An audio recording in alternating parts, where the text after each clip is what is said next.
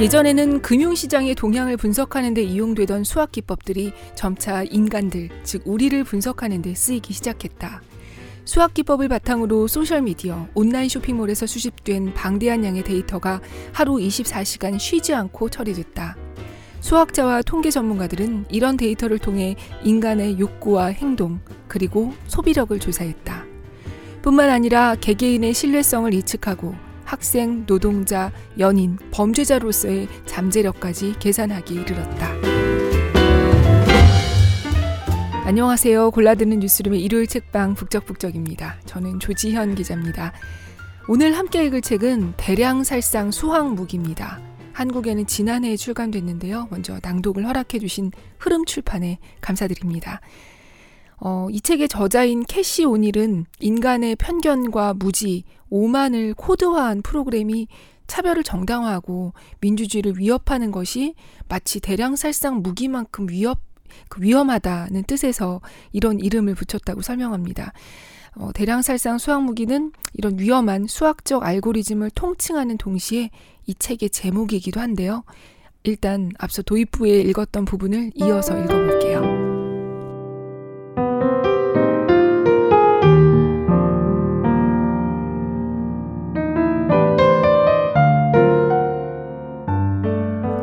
이것을 우리는 빅데이터 경제라고 부른다. 빅데이터 경제는 눈부신 이득을 약속했다.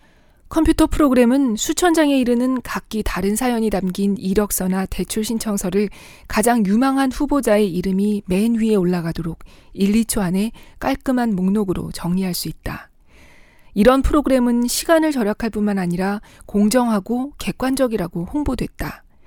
여기에는 편견을 가진 인간이 서류 뭉치를 세세히 조사하는 것이 아니라 감정이 없는 기계가 객관적인 수치들을 사심없이 처리한다는 믿음이 깔려 있었다.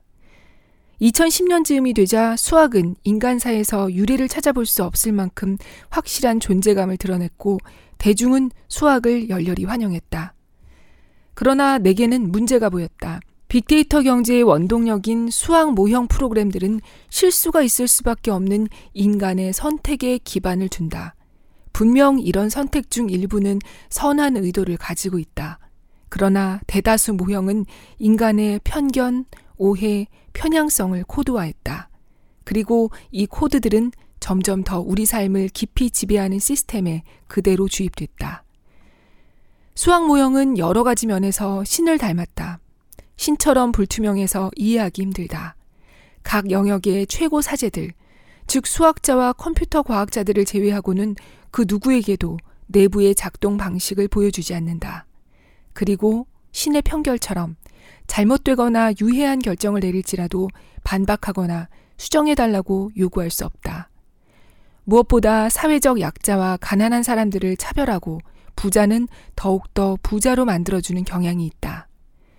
나는 이런 유해한 모형들의 적절한 이름을 생각해 보았다. 바로 대량살상 수학무기, 줄여서 WMD다. 지금부터 WMD의 사례 하나를 소개하겠다. 그것이 얼마나 파괴적인지 직접 확인하기 바란다.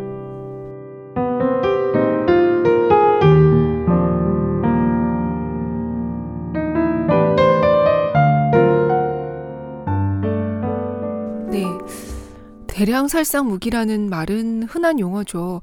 영어로는 weapons of mass destruction.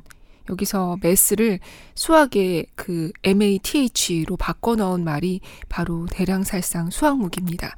저자는 이 책에서 앞글자만 딴 WMD라고 부르는데요. 이 저자는 대량살상 수학 무기가 폭탄을 장착한 진짜 무기는 아니지만 오히려 눈에 보이지 않기 때문에 우리가 위험을 체감하지 못하는 사이에 확산되고 있고 여기에 대해서 이의를 제기하거나 무력화시키기란 불가능하다고 지적합니다. 이 저자인 캐시 오닐은 수학자예요. 그런데 그냥 학자의 길만 걸은 게 아니라 수학을 이용한 투자 그리고 빅데이터를 이용한 알고리즘을 만드는 조직의 내부자로 활동했습니다. 원래는 하버드에서 수학 박사학위를 받은 뒤에 컬럼비아 대학에서 종신 교수를 맡고 있었다고 해요. 그런데 학문 말고 산업 쪽으로 가보고 싶다는 생각에 헤지 펀드 업체인 D.E. Shaw라는 곳으로 옮깁니다. 여기서 quant로 활동했는데요.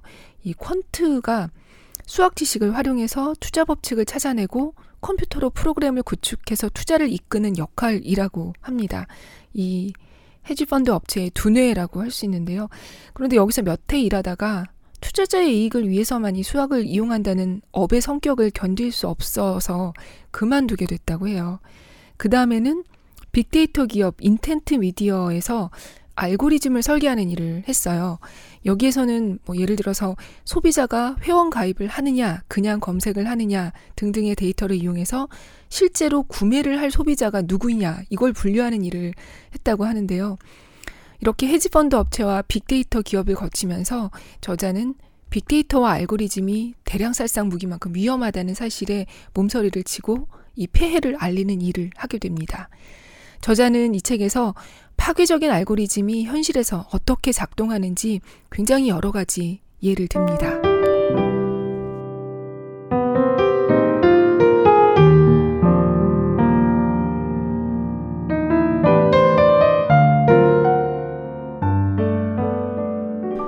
최근 미국에서는 입사 지원자들을 심사할 때 신용평가 점수를 참조하는 고용주들이 꾸준히 증가하고 있다. 여기에는 각종 청구서를 제때 납부하는 사람은 정시에 출근하고 규칙을 따를 가능성이 더 높다는 추측이 깔려 있다. 그러나 실제로는 책임감 있고 유능한 사람인데도 여러 가지 이유로 생활고에 시달리느라 신용평가 점수가 하락하는 것을 속수무책으로 바라봐야 하는 경우도 있다. 신용평가 점수가 업무 능력과 관련 있다는 믿음 때문에 신용평가 점수가 낮은 사람들은 과거보다 일자리를 구하기가 어려워졌다. 그들은 직장이 없으니 더욱 가난해지고 이는 다시 그들의 신용평가 점수를 더욱 떨어뜨린다. 그 결과 그들의 구직 활동은 더더욱 어려워진다. 이것이 하향식 악순환이다. 구직자들만 피해자일까? 그렇지 않다. 고용주들은 신용평가 점수에 초점을 맞추느라 자신이 얼마나 많은 잠재적 인재를 놓쳤는지 절대 깨닫지 못한다. WMD에서는 수학의 탈을 쓴 많은 유해한 가정들이 검증 과정을 거치지도 의심의 시선을 받지도 않은 채 무조건 받아들여지고 있다. 이는 WMD의 또 다른 공통점을 보여준다. WMD는 가난한 사람들을 저평가하는 경향이 있다. 여기에는 다양한 이유가 있지만 이런 모형이 대규모로 사람을 평가하도록 설계됐다는 것이 그렇게 된 이유 중 하나다. 대규모 데이터를 처리하도록 특화된 WMD는 저렴한 비용으로 작업을 수행한다. 이는 WMD의 매력 중 하나다. 반면 부자들은 종종 개인적인 접촉으로 유리한 위치를 차지한다. 예를 들어 유서 깊고 명망 있는 법률 회사나 학비가 비싼 사립학교는 패스트푸드 체인점이나 재정이 빈약한 도시의 교육구보다 추천서와 대면 인터뷰를 훨씬 선호한다. 이 책에서 설명하는 사례들을 통해 계속 확인하겠지만 특권층은 주로 개별적인 대인 면담을 통해 평가받고 대부분의 평범한 사람들은 기계가 일괄적으로 처리한다.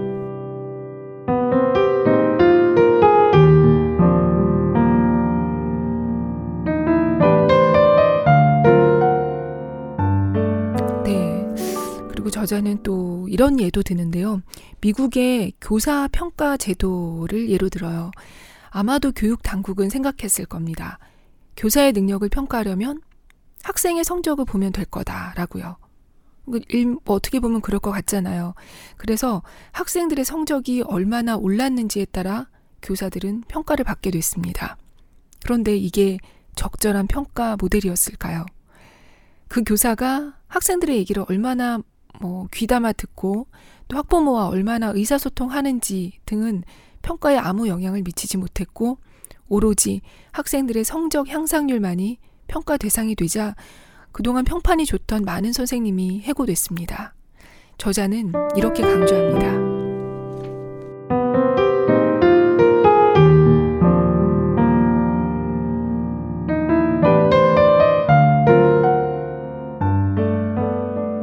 이렇듯 공정하다고 여겨지는 모형들에도 대개 개발자의 목표와 이념이 반영된다. 예를 들어 인스턴트 음식을 식사 대용으로 먹을 수 없다는 원칙을 정했을 때 나는 식단 모형에 내 이념을 주입한 셈이다. 솔직히 우리 모두는 별로 깊이 생각하지 않고 자연스럽게 이렇게 행동한다. 어떤 데이터를 수집할지부터 무엇을 질문할지까지 우리 자신의 가치관과 바람은 우리의 선택에 영향을 미친다. 요컨대 모형들은 수학에 깊이 뿌리내린 지극히 개인적인 의견이라고 할 수 있다. 모형이 성공적인지 판단하는 것도 개인적인 의견에 지나지 않는다. 공식적이든 비공식적이든 모든 모형의 핵심 요소는 성공에 대한 정의다. 이것은 매우 중요한 문제로 나중에 WMD가 지배하는 어둠의 세상에 대해 탐구할 때 자세히 알아보겠다. 다만 모형과 관련해 지금 단계에서 강조하고 싶은 말이 있다. 우리는 개인이든 기업이든 누가 모형을 만들었는지 그리고 개발자가 모형을 통해 성취하려는 목표가 무엇인지 알아야 한다.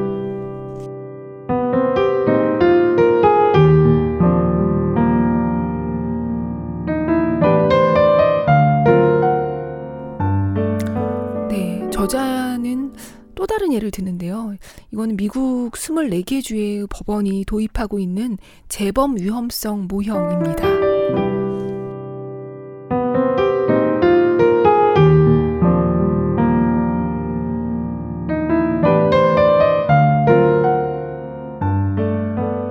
질문을 살펴보면 특권층 출신의 범죄자와 도심 빈민가에서 자란 범죄자의 대답이 다르리라는 것을 쉽게 짐작할 수 있다. 교외 지역의 안정된 환경에서 성장한 범죄자에게 처음으로 경찰에 붙잡혔던 때 몇 살이었습니까? 라고 물으면 이번이 생애 첫 경험이라고 대답할지도 모른다. 반면 흑인 청년들은 아무런 잘못을 저지르지 않았는데도 경찰에 수십 차례 불심 검문 당했을 가능성이 크다. 2013년 뉴욕 시민 자유연맹이 실시한 조사에 따르면 14에서 24세 흑인과 라틴계 젊은이들은 뉴욕 전체 인구의 4.7%에 불과하지만 경찰의 불심 검문을 받은 사람의 40.6%를 차지했다. 더욱이 그들 가운데 90% 이상은 아무런 죄가 없었다. 죄가 있는 경우조차 미성년 음주나 마리화나 소지 같은 경범죄였다. 그렇지만 대부분의 금수저들과 달리 그들 흑수저에게는 사소한 경범죄조차 평생을 따라다니는 전과 기록으로 남아 꼬리표가 될 수 있다. 만일 어린 나이에 경찰과 얽히는 것을 재범의 신호로 봐야 한다면 가난한 사람들과 유색인종의 재범 위험성이 훨씬 높아 보인다. LSI 아래 질문은 여기서 끝나지 않는다. 범죄자들은 친구와 친척에게 전과가 있느냐는 질문에도 답해야 한다. 이런 질문도 역시 중산층 동네에서 성장한 범죄자들은 아니오라고 대답할 가능성이 훨씬 높다. 그러나 인종에 대해서는 직접적인 질문을 피하는데 그런 질문 자체가 불법이기 때문이다. 그러나 범죄자들이 제공하는 상세한 데이터를 볼 때 불법을 감수하면서까지 그런 질문을 던질 필요는 없어 보인다. 1995년에 도입된 이래 수천 명의 범죄자가 LSI-R 질문지를 작성했다. 통계 전문가들은 이를 토대로 재범 위험성을 측정하는 시스템을 고안했다. 범죄자들은 질문지에 답한 것을 토대로 계산된 위험성 점수에 따라 각자 고위험군, 중위험군, 저위험군으로 분류된다. 로드 아일랜드 같은 일부 주는 수감자들을 대상으로 한 재범 방지 프로그램에서 재범 위험성 점수가 높은 범죄자들에게만 이런 위험성 측정 도구들을 적용한다. 하지만 아이다호와 콜로라도 같은 다른 주들에선 판사들이 양형을 결정할 때 이를 적극적으로 참고하고 있다. 이는 지극히 부당한 처사다. LSIR 질문지는 범죄자의 가족, 이웃, 친구들까지 포함해서 범죄자의 출생 환경과 성장 배경 모두를 세세히 다룬다. 그러나 이런 세부 사항들이 형량을 결정하는데 영향을 미쳐서는 안 된다. 재판에서 검사가 피고의 형에게 전과가 있다거나 그가 범죄율이 높은 동네에서 산다는 사실을 언급함으로써 피고에게 흠집을 내려 한다면 유능한 변호인은 재판장님 이의 있습니다. 라고 큰 소리로 반박할 것이다. 제대로 된 판사라면 이의 제기를 받아들일 것이다. 이것이 바로 미국 사법 시스템의 근간이다. 우리는 우리가 누구인가가 아니라 우리가 무슨 행동을 하는가에 따라 법의 심판을 받아야 한다.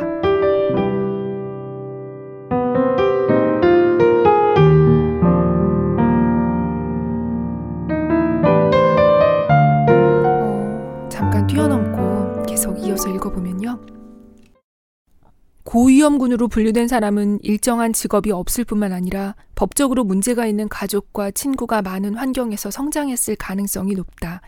게다가 이들은 재범 위험성 평가에서 받은 높은 점수가 더해져 더욱 무거운 형을 선고받고 범죄자들에게 둘러싸인 감옥에서 사회화 격리된 채 수년을 보내게 된다. 그리고 오랜 수감 생활은 그가 다시 감옥으로 돌아갈 가능성을, 즉, 재범 위험성을 확실히 증가시킨다. 이들은 마침내 형기를 마치고 출소하더라도 예전에 살던 가난한 동네로 돌아가야 하는데 이번에는 전과자라는 별까지 단 상태라 일자리를 구하기가 훨씬 어렵다. 이런 상황에 몰려 그가 또다시 범죄를 저지른다면 재범 위험성 모형은 의문의 1승을 추가하는 셈이다. 그런데 실상은 더욱 잔인하다. 재범 위험성 모형 자체가 그런 악순환이 발생하는 하나의 원인이며 그런 악순환이 지속되는데 일조한다. 이것이 바로 WMD의 대표적인 특징이다.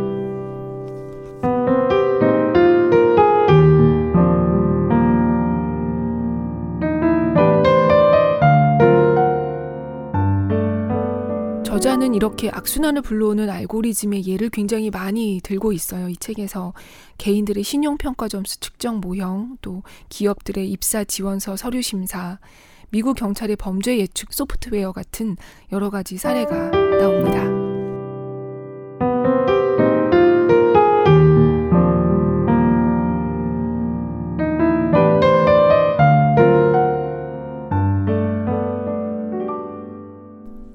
핵심은 WMD 모형으로 혜택을 얻는 사람들이 있다는 것이 아니다. 일부 예외를 제외하면 고통받는 사람이 너무 많다는 것이 문제다.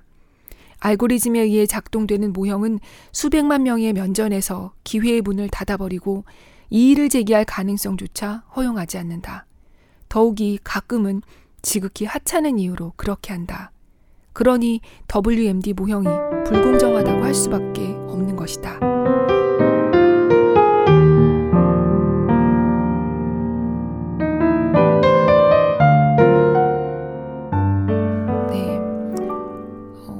이렇게 저자는 자신의 주장과 그 주장을 뒷받침하는 예를 계속해서 번갈아 들고 있는데요.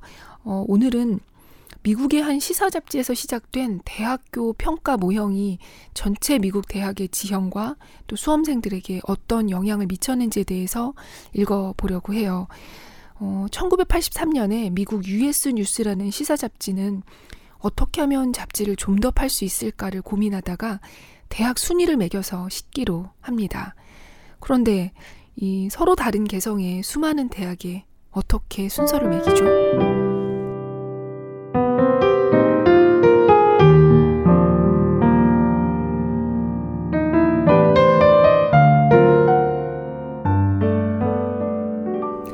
그래서 US 뉴스는 교육의 우수성과 상관성 있는 것처럼 보이는 대리 데이터를 사용하기로 했다. 먼저 SAT 점수와 학생대 교수 비율, 입학 경쟁률을 조사하고 신입생 잔류율과 졸업률을 분석했다. 또한 동문들이 모교에 기부하는 비율도 계산했는데 모교에 기부하는 동문은 재학 시절에 받은 교육에 만족할 가능성이 높을 것으로 추측했기 때문이다. 이런 대리 데이터를 사용하는 알고리즘에 의한 결과가 총점에서 75%를 차지했고 나머지 25%는 대학 관계자들의 주관적인 의견을 반영했다. US 뉴스는 1988년 처음으로 데이터를 기반으로 한 대학 순위를 발표했는데 이는 매우 합리적으로 보였다. 그러나 순위가 전국적인 표준으로 확장됨에 따라 부정적인 피드백 루프가 활성화되기 시작했다. 문제는 대학 순위가 자기 강화적인 특징을 갖는다는 점이었다. 가령 US 뉴스에서 낮은 순위를 받으면 대학의 평판이 손상되고 전반적인 여건이 악화됐다. 우수한 학생들과 훌륭한 교수들이 해당 대학을 기피하고 동문들은 노골적으로 불만을 드러내면서 기부금을 줄였다. 그러다 보면 다음 해 해당 대학의 순위는 더욱더 떨어졌다. 요컨대 US 뉴스의 순위는 대학의 운명을 좌지우지할 수도 있게 됐다. 과거의 대학 행정관들은 대학의 우수성을 측정하기 위해 온갖 방법을 동원했다. 그중 상당수는 객관적으로 입증될 수 없는 일화적인 방법이었다. 예컨대 학생들이 어떤 교수를 격찬한다는 둥, 외교관이나 기업가로서 모범적인 경력을 쌓고 혹은 소설을 써서 문학상을 수상한 졸업생들이 많다는 둥 하는 일화 말이다. 이런 일화들은 좋은 입소문으로 이어졌고 이는 다시 대학의 평판을 끌어올렸다. 그렇지만 평판이 좋다고 리드 대학교가 매칼레스터 대학교보다 아이오와 주립대가 일리노이 주립대보다 더 좋은 학교일까? 이 질문에 답하기는 어렵다. 대학교란 다양한 선택지가 있는 음악이나 식단과 비슷하다. 대학마다 교육의 우수성에 대한 타당한 논지와 다양한 의견이 공존할 여지가 있다. 그러나 US 뉴스가 데이터 기반의 순위를 발표함으로써 단과대학과 종합대학에 관한 거대한 평판 생태계는 한 줄의 숫자들에 밀려나게 됐다.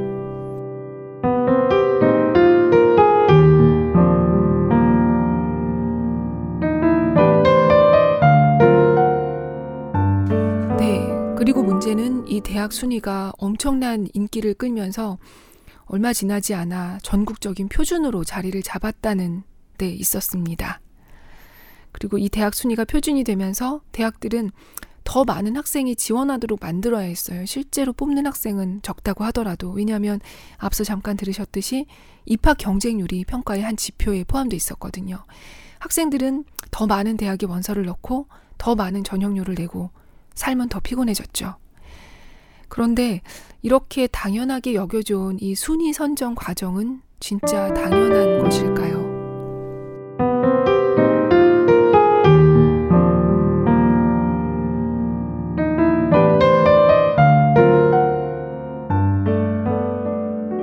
저소득층의 학자금 지원은 US 뉴스 모형에 포함되지 않은 기준이다. 어찌됐든 US 뉴스가 교육의 우수성을 측정하기 위해 선택한 대리 데이터들은 논리적으로는 문제가 없어 보인다. 오히려 US 뉴스 모형의 중대한 결점은 기준에서 제외한 데이터에서 비롯된다. 바로 수업료와 재반 학비, 학자금 지원 등이 그것이다. 이는 이 책에서 수차례 제기할 중요한 질문으로 이어진다. 모형 개발자들은 어떤 목적을 가지고 기준을 정하는가? 대학 순위 모형과 관련해 이 질문에 답하려면 1983년 당시 US 뉴스의 입장이 되어볼 필요가 있다. 첫 번째 통계 모형을 개발하면서 US 뉴스는 모형의 성공 기준이 무엇이라고 생각했을까? 어쩌면 기존의 대학 서열을 반영한다면 새로운 모형에 대한 신뢰를 확보할 수 있을 거라고 생각하지 않았을까? 게다가 이는 곧 US 뉴스 자체에 대한 신뢰로 이어질 게 분명했다. 예를 들어 US 뉴스 직원들은 물론이고 독자들의 머릿속에 이미 깊이 뿌리내린 비공식적 모형들을 그대로 반영해 하버드, 스탠퍼드, 프린스턴, 예일이 상위에 이름을 올린다면 모형의 타당성을 입증하는 것처럼 보였을 것이다. 이런 시각에서 볼 때 모형을 개발하기 위해 US 뉴스가 어떤 일을 했을지 자명해진다. US 뉴스는 명문 대학들을 특별하게 만들어주는 특징이 무엇인지 조사했다. 주변에 있는 그저 그런 대학과 대비되는 명문 대학만의 공통점은 무엇이었을까? 명문 대학생들은 SAT 점수가 월등히 높고 시계처럼 정확히 4년 만에 졸업하며 성공한 졸업생들은 모교에 많은 돈을 기부했다. 이처럼 명문 대학들의 장점을 분석함으로써 US 뉴스는 대학의 우수성을 측정하는 수준 높은 기준을 창조했다. 만약 US 뉴스가 저렴한 교육비를 공식에 포함시켰다면 어떻게 되었을까? 순위에서 상식 밖의 일들이 벌어졌을지도 모른다. 무엇보다 학비가 저렴한 대학들이 상위권에 이름을 올렸을 것이다. 이는 놀라움을 유발하고 의심의 씨앗을 뿌렸을 것이고 대중은 US 뉴스의 순위를 지금보다 덜 신뢰하게 됐을지도 모른다. 따라서 권위 있는 명문 사립 대학들을 상위권에 포진시키는 전략으로 시작하는 편이 훨씬 안전했다. 그런데 상위권 사립대학들은 일반적으로 학비가 비싸다. US 뉴스는 대학 순위 측정 항목으로 학비를 고려하지 않음으로써 대학 총장들의 손에 황금알 낳는 거위를 쥐어주었다. 대학 총장들에게는 15개 항목에서 성과를 극대화해야 한다는 계명이 주어졌지만 저렴한 학비는 이들 항목에 포함되지 않았다. 따라서 대학들은 측정 기준에 포함된 영역들에 투자할 군자금을 마련하기 위해 학비를 인상했다. 비단 이런 이유 때문만은 아니지만 미국 대학 학비는 계속해서 고공행진했다. 1985년부터 2013년까지 미국 대학 교육비는 500% 이상 증가했다. 이는 같은 기간 물가 상승률의 거의 4배에 이른다.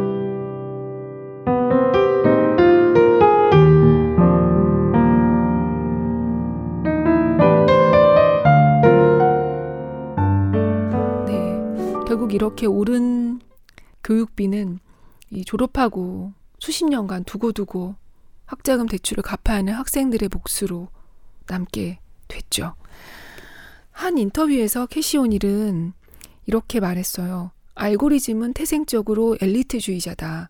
빅데이터 알고리즘을 만들고 진행시키려면 특별한 훈련을 받고 공부를 해야 하니까 알고리즘은 인간을 닮는다. 우리가 엘리트를 우선하고 성과 인종을 차별하면 알고리즘도 그렇게 된다. 어, 이 저자는 범죄 단속만 해도 그런 마찬가지다 이렇게 얘기하면서 경찰은 주로 가난한 지역에 경찰력을 많이 배치하고 그러면 거기서 그만큼 많이 범죄가 적발되고 커봐 이 지역은 위험하잖아 하면서 경찰력을 더 배치하고 약순환이 계속되는 시기죠. 네. 그리고 이런 악순환에 이 알고리즘이 일반 대중에게는 정확성과 과학을 추가됐다. 그러니까 공정하다는 믿음을 전파하고 있는 일종의 우리는 이제 그걸 믿으면서 빈곤을 범죄로 취급하게 됐다고 저자는 말합니다. 음, 그럼 또 다른 예로 한번 가볼게요. 만약에 입학 사정관을 컴퓨터와 알고리즘이 맡으면 어떠, 어떨까요? 이 사람이 갖기 쉬운 편견 없이 공정하게 역할을 수행할까요? 영국에서 실제로 시도가 이뤄진 적이 있는데요. 결과는 어땠을지 들어보십시오.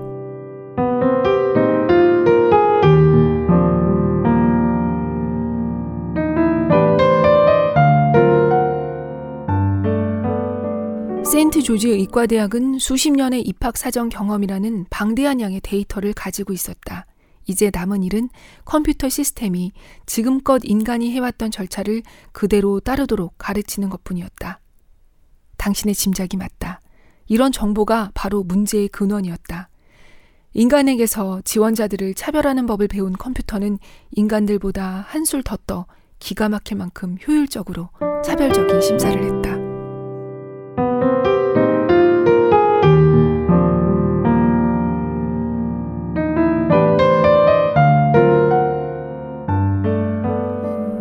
저자인 캐시 오닐의 테드 강연을 보니까 이런 얘기가 나오더라고요. 한 회사가 입사 지원자들의 서류 심사를 컴퓨터에 맡긴다고 칩시다. 그러면 기준을 줘야겠죠. 이 알고리즘에. 기존의 회사에 다니고 있던 사람들의 특성을 입력합니다. 뭐 성별 비율도 입력하고 5년 사이에 한 번 이상 승진을 했는지도 입력하고 이런 여러 가지 정보를 입력한 뒤에 알고리즘이 지원자들을 걸러내요. 그러면 어떤 사람들이 합격할까요? 금세 예상이 가능하실 거예요. 기존 시스템에서 잘 나가던 사람들과 같은 부류의 사람들이 또 뽑히게 되겠죠.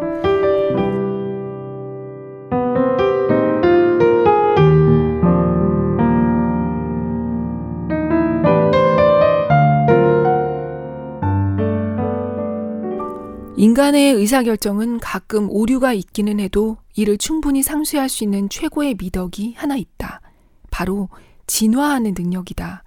학습하고 적응함에 따라 개개인은 변화하고 우리가 운영하는 제도나 시스템도 개선되었다. 반면에 자동화된 시스템은 기술자들이 그것을 변화시키기 위한 노력을 시작할 때까지 시간이 멈춘 듯 그대로 존재할 뿐이다. 가령 빅데이터 기반의 대학 입학 사정 모형이 1960년대 초반에 구축됐더라면 오늘날까지도 많은 여성이 대학에 진학하지 못했을 것이다. 또한 1960년대 초반 박물관들이 고수했던 위대한 예술에 대한 지배적인 관념들을 규범으로 삼았더라면 지금까지도 거의 모든 예술 작품이 부유한 후원자들의 돈으로 창작 활동을 하는 백인 화가들의 손에서 탄생했을 것이다. 당연히 엘라베마 대학교의 미식 축구팀도 온통 백인 선수였을 것이다. 데이터 처리 과정은 과거를 코드화할 뿐 미래를 창조하지 않는다. 미래를 창조하려면 도덕적 상상력이 필요하다. 그런 능력은 오직 인간만이 가지고 있다. 우리는 더 나은 가치를 알고리즘에 명백히 포함시키고 우리의 윤리적 지표를 따르는 빅데이터 모형을 창조해야 한다. 그렇게 하려면 가끔은 이익보다 공정성을 우선시해야 한다.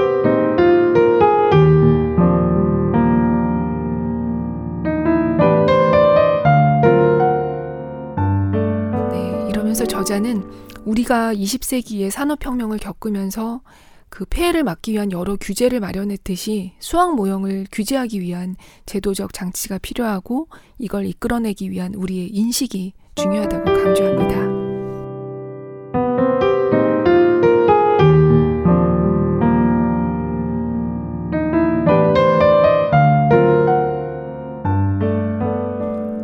공정성과 공익은 오직 인간의 머릿속에만 존재하는 개념으로 정량화하기 힘들다. 그런데 모형은 인간의 손에서 탄생한다. 그래서 공정성과 공익 개념을 정량화하기 위한 별도의 노력을 거의 하지 않는다. 그저 측정하기 어렵다는 이유로 처음부터 배제할 뿐이다. 그러나 효율성을 희생시키는 한이 있더라도 알고리즘의 인간적인 가치를 반영할 필요가 있다.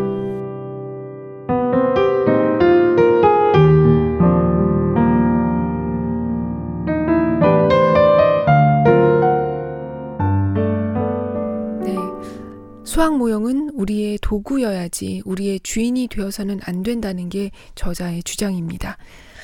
어, 많은 기업은 자사의 이익에 따라 알고리즘을 운영하지만 그 알고리즘을 공개하지는 않고 있죠. 이 책에는 그 예로 페이스북도 등장합니다.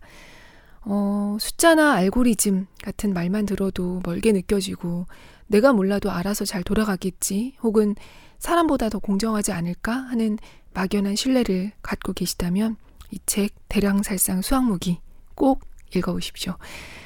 어, 오늘도 긴 시간 들어주셔서 감사합니다. 음, 지난 방송 듣고 팟빵에 댓글 남겨주신 포이포이님, 엄브렐라님 감사합니다. 목소리 편안하다고 해주셨는데 어, 저 유튜버 도전해볼까요? 들으면 바로 잠듭니다 뭐 이런 거. 어, 그리고 이 방송이 업로드되는 18일은 설 연휴가 끝나는 일요일이네요. 열흘밖에 남지 않은 짧은 2월 잘 마무리하시고요. 새 학기를 시작하는 마음처럼, 마음으로 3월에 뵙겠습니다. 안녕히 계세요.